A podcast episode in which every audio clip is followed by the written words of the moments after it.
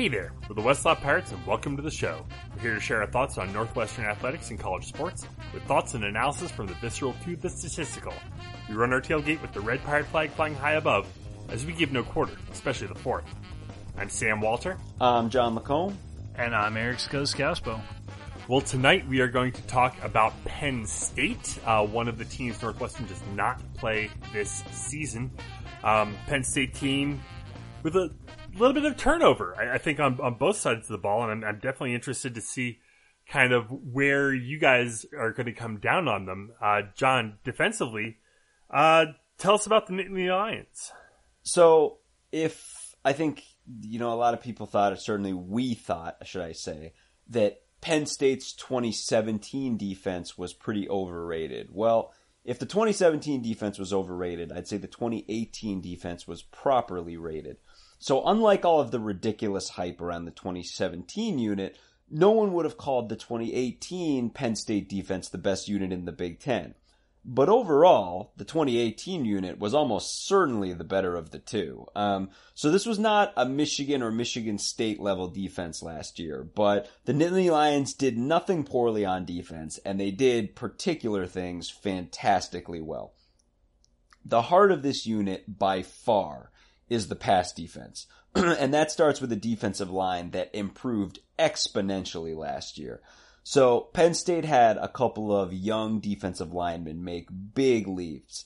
And I would say that that positions the Nittany Lions very well for 2019. At the head of this group is the excellent end Yetur Gross Matos, who exploded onto the scene uh, last year as a sophomore with 20 tackles for loss and 8 sacks and he's joined by Shaka and tackle Robert Windsor, and those two combined for 18 and a half tackles for loss and 12 and a half sacks. So Penn State loses a couple of other performers on the defensive line, but they expect to add performers, um, including uh, a big time 2018 defensive end recruit in Jayson Oweh this is the unit that led the FBS in sacks per game last year, and they're absolutely going to be bringing the heat in 2019. Further helping give Penn State the number two pass defense in the Big Ten in 2018 was a very good secondary, um, where the starters intercepted 11 passes. Now, two of those players are gone now, but safety Garrett Taylor is back, and joining him at the other safety is probably going to be former mega recruit Lamont Wade. And flanking him on the outside is going to be John Reid, who is an excellent cover corner. So this is a hard, hard defense to throw the ball against. Running the ball against Penn State is a different story. The funny thing about that is that Penn State's run defense is oriented around definitely Penn State's most high profile player. That is Wonderkind Micah Parsons who uh, was middle linebacker for Penn State last year, was their monster recruit, top three recruit in the nation, um, and led Penn State in tackles as a freshman. Parsons is definitely the man, but in truth, his numbers last year were amazing for a freshman middle linebacker, but they weren't really amazing for a player overall. Um, they were just good. And furthermore, Penn State may be Linebacker U, but the two guys who are probably going to flank Parsons on either side, Cam Brown and Jan Johnson, are nothing to write home about. I mean, these are decent Big Ten linebackers, but I mean, like, we start a better linebacker corps overall than Penn State does. Um, and when you factor in the fact that Penn State's line, as we said earlier, is built to get to the quarterback. It's not built to absorb offensive linemen. It's a very athletic unit, but it's not a Michigan State designed or even a Northwestern designed defensive line. Um, it's not the kind that absorbs offensive linemen. You realize then that this is a unit that can be run upon. Um, and Penn State was the number eight team in the Big Ten last year against the run. And next year's starting linebackers, including Parsons, had four tackles for loss combined last year. Still though, Parsons is definitely a shooting star. I mean, this guy is going to be one of the Big Ten's rock stars for the next couple of years. His numbers are probably going to be better than this than they were as a freshman, possibly significantly better. Um, and this is absolutely potentially a top three defense in the conference if Parsons turns into just this tackle machine because the secondary and the defensive line are so good. So Penn State is going to feast on the portion of its opponents that don't have a strong running game. And I mean, this is a defense that just from an athleticism standpoint is going to obliterate some of its opponents. But uh, this is a defense that's going to have to step up against the run if it really wants to be counted among the very best in the conference. Well, Wilskaz, as we turn to the offensive side of the ball, uh, no more Trace McSorley. Uh, what are the Nittany Lions doing on offense? Do, do you know do you know the name of, of the QB that they that is portended to be the starter right now? I can't say that I do. Well, let me share with let me share with you my favorite line from Phil Steele's Penn State preview this year. Quote: Sean Clifford saw action in four games as a redshirt freshman and threw a school record 95 yard touchdown pass versus Kent State. There you go. He's a meteor, rising star, can't be stopped. oh my God! Look, uh, I get it. James Franklin recruits like the devil himself. This team is loaded with talent, an unfair amount of talent. Frankly, like they have way more talent than Michigan, probably more talent than Ohio State on offense. Um, but let's look under the hood, shall we? Um, by all accounts, this team underperformed in 2018. They had lost their all everything player in uh, Saquon Barkley, so some of that makes sense. Except then you start to look at Miles Sanders, who was a carbon copy of Barkley on the ground. Through the air, not as much. They hardly targeted Sanders at all. They had similar drop offs throughout the receiver corps. Uh, KJ Hamler, who was their top receiver, he was a pretty reasonable replacement for DaeSean Hamilton, the top guy from the year before. Uh, but losing Mike Gesicki at tight end, they saw a 30% drop in yards there. And then, most surprisingly, Juwan Johnson, his production dropped in half from 2017 to 2018. Johnson then transferred to Oregon. Guess what the 2017 Penn State offense resembled? It was Oregon in my opinion, I talked about this going into last season, and I've already talked about it in our burning questions earlier this summer. Um, the heart of the change in Penn State from last year to, to, from 17 to 18 was the change in offensive coordinator from Joe Moorhead back to the James Franklin offensive old. Here's some additional evidence. Trace McSorley threw the ball 60 fewer times in 2018 and ran it 30 more if that doesn't revi- remind you of Vanderbilt, I don't know what does. This is not what you want from an offense with an absurd amount of wide receiver talent. It's not what you want from an from a modern offense in the Big Ten.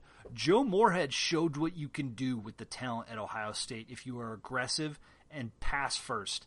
And Trace McSorley was an incredible talent. And I think they squandered him last year. And now they enter a situation where the best thing they can say about the QB room is a 95 yard touchdown pass versus Kent State. Like, like this is a problem uh, for Penn State. And when you couple this with losing Tommy Stevens, who, you know, attitude aside, was the odds on starter, right, coming into this season. Now, you know, Sean Clifford maybe beat him out in the spring, etc. It certainly seems like it was just still an open competition. And now they've lost a really talented guy they do have another dude, Will Levis, who's really highly regarded. They have two other freshmen that are really, really like they've they've again they've got an absurd amount of talent, but nobody has proven, and most especially the offensive coaching staff has not proven. Now, all that being said, um, they're just gonna like wash, rinse, and repeat at running back with Ricky Slade. He was an he was an absurdly talented recruit Miles Sanders has gone to the NFL. Slade is just going to jump right in. He's going to be fine. The offensive line is really good as well. Uh, they're going to be starting a redshirt freshman at left tackle, but otherwise they're pretty much intact. They're going to be solid.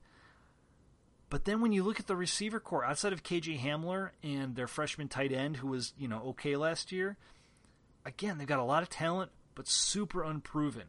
Losing Juwan Johnson to Oregon is a big, big, big deal. That guy caught 700 yards worth of footballs two years ago. And without him, without McSorley, the connectivity to the, the PSU passing game of 16 and 17, it's it's gone.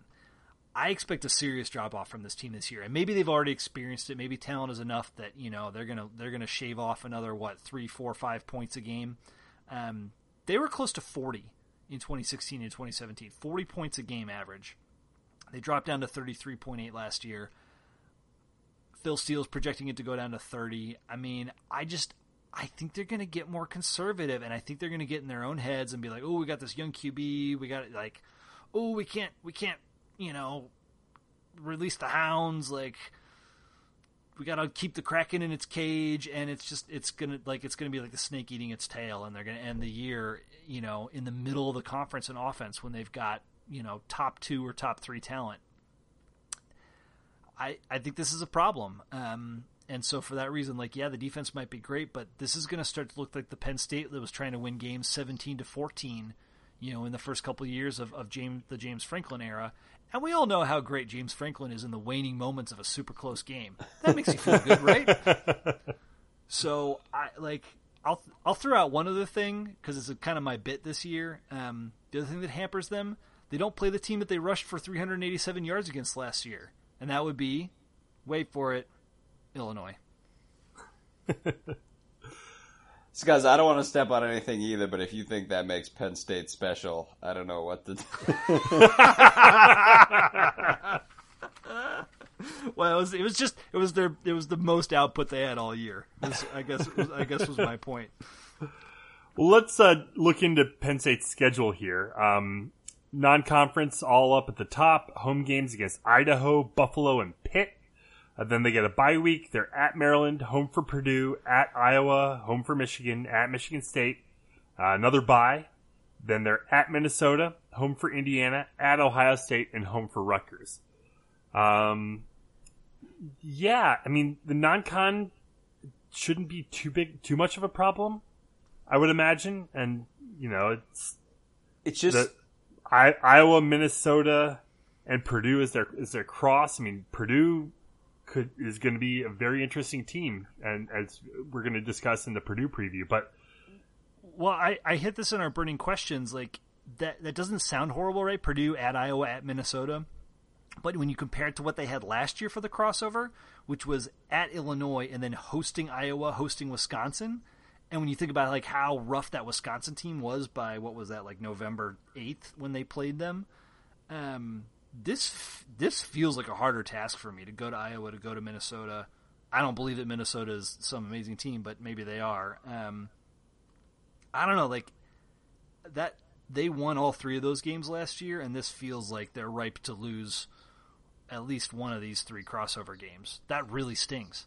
Yeah, so I mean, it's such an interesting thing because on the face of it, well, first of all, at first glance, I see eight teams where I'm like, Penn State is just so much better than these eight teams that like, like I just don't see how they score points. Um, the flip side is there are four teams that for sure are going to give Penn State a ton of trouble: Iowa, Michigan, Michigan State, and Ohio State. Um, oh, I, I, thought you were going to say Idaho, but okay. No, well, no, because it's it, now if it was in the Kibby Dome, that would be one thing, Sammy. But you know, because you don't just go into the, the glorified airplane hangar that is the Kibby Dome and think you're going to get a win. But um, you know, to your point, talking about 17-14 scuzz. I mean, Michigan Michigan State, Penn State, you know, they may go to penalty kicks in that game, but um, it's. I think you've got first of all a team in Iowa who I just think is is perfectly equipped to play a really tight game against Penn State, and that's exactly what we've seen from those two teams recently. Um, Michigan, I think, is just flat better. Ohio State's just flat better, and Michigan State may not be as good, but I mean, they defensively are absolutely equipped to take away the one thing that Penn State is going to do well. If you want a crazy long shot upset call, uh, I would throw out Purdue against Penn State. And that is because Purdue, while not being a good team, um, has Rondale Moore and if you're looking for some sort of narrative along the lines of how could one of these lesser teams score, well, if Rondale Moore decides to just put up, you know, 300 all-purpose yards against Penn State on his own, um, there would be your way that Purdue would score points. And defensively, uh, to, you know, to your point, Scuzz, like what do they have in Sean Clifford? We'll find out against Maryland. I mean, against Purdue because Purdue will literally let him throw on every single play, and they'll just. I mean, they're going to put nine guys in the box in that Mm-hmm. game, and so you've got you've got that starting point, and then he, they're, they're, Penn State's looking at basically the entire month of October against basically NFL defensive lines, and I just don't. I mean, when that if that neutralizes the best part of what they do offensively, I just you know their defense is is awesome, but um, I think. Like I said, I mean, I think this team is going to erase a bunch of the teams on their schedule just because of the talent um, between running back and defense. But it seems like there's just a solid wall here that they could hit. So I don't know. I, I mean, what do you what do you guys think? How many games do they win this year? I, I was just about to ask. I mean, um, last year they were nine and three before uh, losing to Kentucky in the bowl game. Um, I don't know. I, I could see right around there, nine and three, eight and four. Yeah, I I think I would shade high and say nine. I don't see ten. I don't know how this team is gonna is gonna score points, and I just don't think. Like to Scuzz's point, I don't see how this team grinds out 17-14 results to ten wins. I just don't see it. So I, I, I think the key stretch really is that September 27th to October 26th. I think they're going to win the first three. I think they're going to win three of the last four. I mean, Tanner Morgan and Zack Annexstad don't scare me. I don't. I don't. I, I talk about Minnesota in in a number of these previews. Um, I don't think they're really going to beat Penn State. Um, And again, like Penn State is legit awesome against the pass. Like they just are. but here's the thing: Maryland, the running backs on Maryland, and Josh Jackson. You don't think that can do some damage here? Um, Oh, that's a home have- game too on a Friday night. Ooh, Oh. look out! Oh, it's I mean, it's the it's double trap Maryland and Purdue Yeah, ahead trappy of trap trap. Yep, it's Trap City in that stretch. They absolutely could slip up there. I mean, they could lose. It is conceivable. I don't think it will happen. It's conceivable they could lose all five of those games. Oh, I just love I just love the hate pouring out of your out of your pores as you like entertain this possibility. I'm just, I mean, it, it's not out of the realm of possibility, though. I mean, it, you don't have to squint too hard to see Maryland hanging with Penn State. You don't have to squint too hard to see Purdue, um, you know, pulling something out. I mean, I I want I oh, I, think- want it I so think- bad, and then give me that Ohio State loss, and then like Penn State's rolling into Rutgers needing that win for bowl eligibility. Come on, give give us. That would be amazing. I think they will be fine. I, th- I think they end up winning out. I think they end up, you know, whether it's Michigan State or Maryland or Purdue. I think they get they probably get two of those or Iowa. Um, so I'm going to give them I'm going to give them eight wins, but that's you know they won nine regular season last year. Uh, they won. I don't have their schedule in front of me from from years. Oh yes, I do. They, you know they won eleven uh, the year before and eleven the year before that. I, I like. I think eight with with a with a real potential that things could go sideways and they drop to seven. I mean, if Sean if Sean Clifford struggle str- if Sean Clifford struggles as the QB of this team, what the hell are they going to do? yeah, Yeah. where where do they turn? Yeah, no, I mean like, and that's all that would take them to just be basically where Michigan State was last year, right? With just Yeah. or or even Or Wisconsin, two two years ago. right? Right. James Franklin's seat getting hot at all? If they put up a season like that, if they put up seven or eight wins, then then it would for sure start getting warm. But I again, it's just like on paper, the talent on this team is just absolutely stacked. So He's he's done too well. I mean, he's exceedingly talented at recruiting and program building. He's done too well on that, and to have kept them operating at such a high level after all the turmoil they had. Yes, I know there was Bill O'Brien for what a couple of years there, but um, like I I I can't fathom that the bloom has come off that rose yet, even if they have a rough season. I mean, th- this would be their first like truly rough season under him if they went seven and four, outside of like the the 2015, 2014. yeah, Okay. the the the the um I'm forgetting the, the, the Christian Hackenberg era uh, when James Franklin couldn't coach. He still can't coach. Um, so like honestly, I think James Franklin will have a better idea of when his like his his seat will start to get warm and he'll jump to the NFL before Penn State like gets hot enough to really put pressure on him or or or contemplate firing him. Is Franklin an NFL coach though? I mean, I, I, I struggle to see that. I mean, his his strengths are in recruiting, and in the NFL, that just doesn't matter. But uh, he's got that like CEO glad handing, like I don't know. Maybe that's maybe that's not as important. I guess it depends on on your your flavor of NFL coach. Is he Bill Belichick? No way, no, No. how, never, never in a million years. I'd Um, also, I'd, I'd just like to point out too that uh, Penn State's schedule did them a lot of favors uh, because they missed Northwestern this year, and they needed this team needed to miss Northwestern this year, um, and we are very well equipped to play this team straight up. Um, and pr- you know probably better so than any other team in the West other than Iowa. And I think they're they're lucky because right, I mean like they they need that nine nine wins give or take, um, and they're you know a lot is a lot of things have to go right for them to get to that number. All right, well, let's go ahead and leave it there for uh, tonight. Uh, head to our website, westlotpirates.com, where you can leave comments and questions. Uh, find us on Facebook, find us on Twitter at Westlot Pirates, and you can always email the show, westlotpirates at gmail.com. Tune in next time as we give our visceral and statistical views on Northwestern athletics, and look for us in the west side of Ryan Field flying the red pirate flag, because we give no quarter, especially the fourth. John Lacombe and Eric Scasbo, I'm Sam Walter. Thanks most for listening. We'll see you next time.